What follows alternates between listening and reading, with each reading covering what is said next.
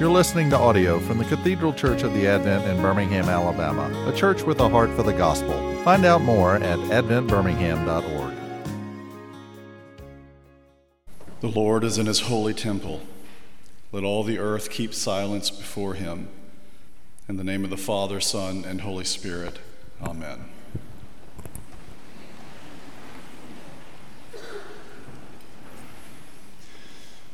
Time is a tricky thing for Christians. We live within the normal frame of a shared human existence, clicking along according to a common pace, even if our experience of that pace differs from time to time. According to the normal course of events, we're born, we grow into adulthood and pass into old age, and then go the way of all flesh. And if you're feeling especially ornery about that this morning, you might agree with Tolstoy, who said, We, we live a stupid life and then we die a stupid death. Now, that's a cold account of the truth, and we all know that there are enormous amounts of joy in between the spaces of these events, but we can take his point. However hard we may try, we know the tyrannical truth. We're born, we age, and we become a memory. But time is tricky for a Christian. Ordinary time, we know, slows down for no one, but we also know that our being resides in Jesus Christ, and He is not bound to ordinary time like we are. He was slain, the Apostle Paul tells us, before the foundations of the world. Well, give that one a deep think sometime. The whole host of heaven worships before the living Lamb right now. John tells us that he heard a roar of a lion and turned to see a lamb slain sitting on a throne with the whole host of heaven worshiping him. That's happening now, according to the Bible. And in some grand and mysterious way, we Christians are linked with Christ's time already. We might call this Easter time or resurrection time. And today is the first Sunday of Lent. And Lent as a season is a, is a long slope that helps us come to terms with this Easter time or resurrection time. Now, I don't want to bore you with a long history lesson this morning about the season of Lent, but it did initially serve as a training period for the newly converted Christians who were preparing for their baptism.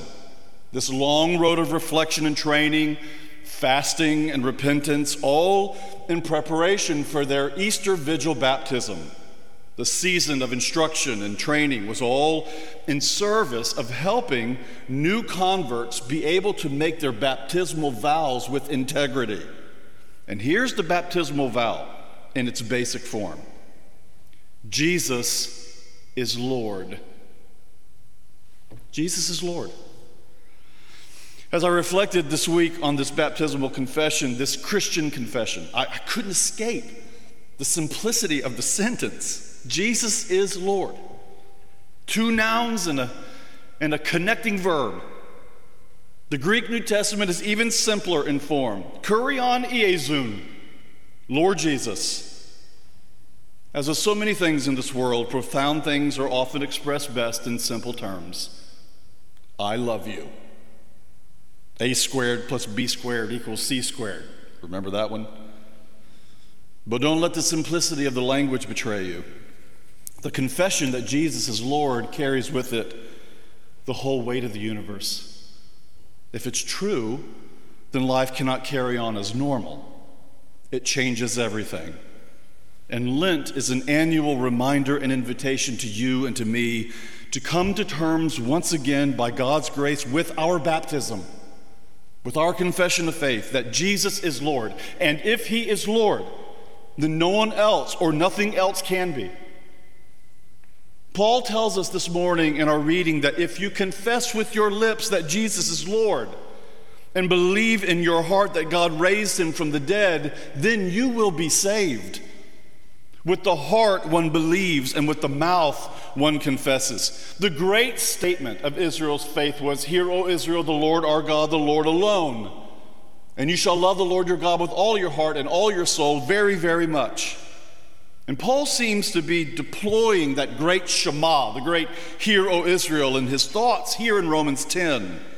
Believing with your heart that Jesus is Lord, the Lord our God, the Lord alone. Jesus is Lord with all of your heart and all of your soul. Paul's language here is scandalous.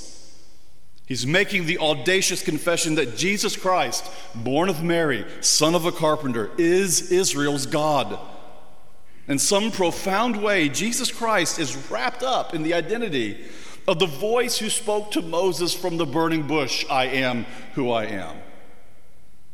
Isaiah's great temple vision, Ezekiel's throne room vision, the whole weight of God's being and glory are all wrapped up in the identity of the one who hangs on a cross. Jesus is Lord. It's a scandal what Christians believe. It's foolishness to the world. It will grow in foolishness in time.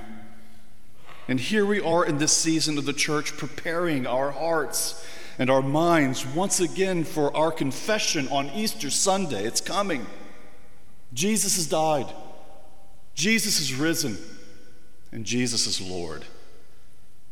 Confession of faith for Christians is our eyes to see reality and the world for what it really is. He is the sovereign, He is the Lord, He is the King. All other allegiances take a distant second place. Aaron Renn uh, wrote a fascinating piece uh, last month for First Things. I've been reflecting on it quite a bit. His article tackled Christianity in the United States, particularly evangelical Christianity. And by that, we mean people who believe in the gospel of Jesus Christ and the authority of the Bible. For most of our country's history, Renn tells us, to be a Christian was to add value to the resume of your life and your vocation. It was a plus. Now, Renn's dating can be challenged here, but he suggests around 1994 one's Christian identity in the public square becomes more neutral.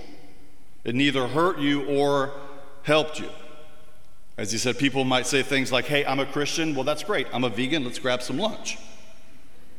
But around 2014, Renn suggests that the tables turned toward the negative.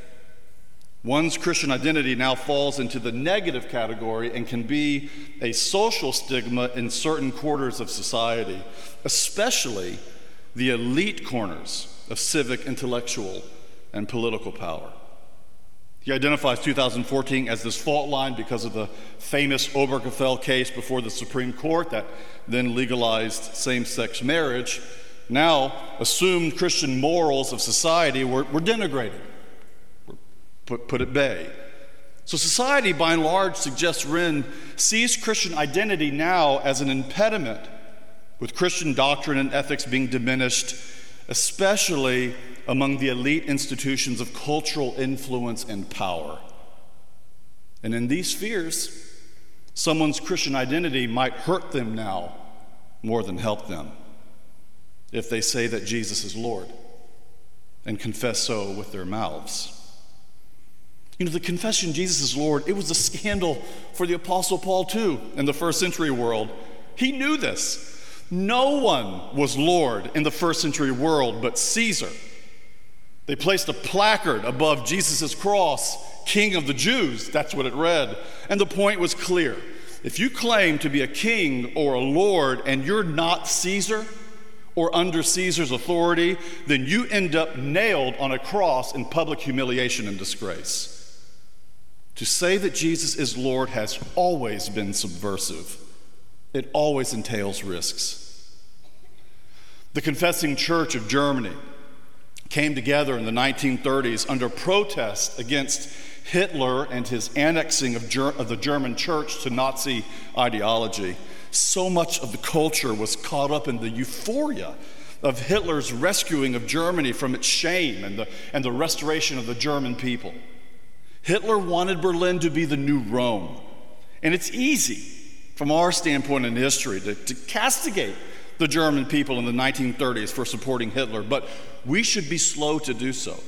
We're all vulnerable to the dynamics of groupthink, especially when the mood is optimistic and hopeful on the far side of despair.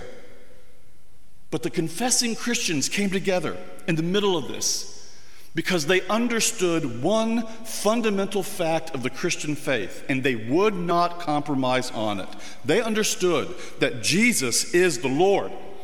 Or, in the words of the famous Barmen Declaration that they wrote together, the church only has one Fuhrer, one leader, Jesus Christ. Our allegiance is to Him as our Savior and as our Lord. Paul ends this section in Romans 10 by saying that everyone who calls on the name of the Lord will be saved. Now, what Paul doesn't tell you, you have to do a little digging here, is that he's quoting the prophet Joel. Can I read this section to you from Joel? This is what the prophet says in chapter 2 And I will show wonders or signs in the heavens and on the earth, blood and fire columns of smoke. And then the sun shall be turned to darkness and, and the moon to blood before the great and awesome day of the Lord comes. And it shall come that everyone who calls on the name of the Lord shall be saved. For in Mount Zion and in Jerusalem there shall be those who escape, as the Lord has said, and among the survivors shall be those whom the Lord calls. There's a great and terrible day of the Lord coming, Joel tells us. Paul tells us too from our reading in Romans 10. So does the Apostle John in the book of Revelation. It is a great and terrible day, awesome in its wonder. It's the final day when God's time envelops our own, and He will bring with Him fire and smoke along with healing in his wings. Whoever is calling on the name of the Lord will be saved. It's an awesome and terrible day. But for those who are among the survivors, for those who are calling on the name of the Lord, for those who confess that Jesus is Lord, they find shelter in the shadow of his wings. They can say with great confidence to the Lord, claiming his promises revealed in Jesus Christ, my refuge and my fortress, my God in whom I will trust. Lent's a season preparing us for Easter, preparing us to come to terms with our baptism once again, our confession that Jesus is Lord. Lent shakes us up a bit from our assumption of ordinary time and causes us to take a pondering look at Christ's time. Because Lent is preparing you and me for the awesome and terrible day of the Lord.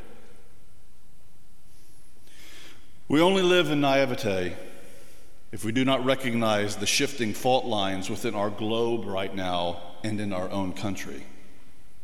We have no idea what the future holds. But if there is a silver lining in all of this, in our moment, can we call it the gift of discomfort? A slight shifting in our seat? A turn of our heads toward the sound of thunder because we know there are no guarantees that the future will just be like the present. Kingdoms come and they go.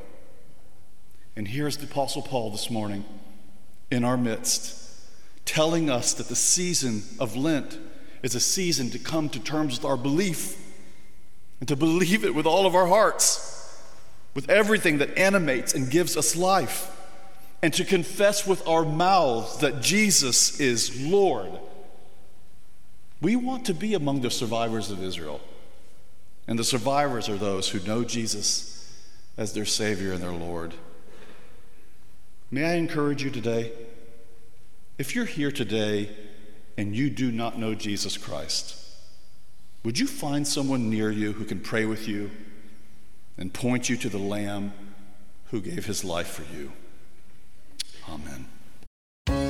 You've been listening to audio from the Cathedral Church of the Advent. If you live in Birmingham or find yourself visiting, we hope you will join us at one of our Sunday services. Find out more at adventbirmingham.org.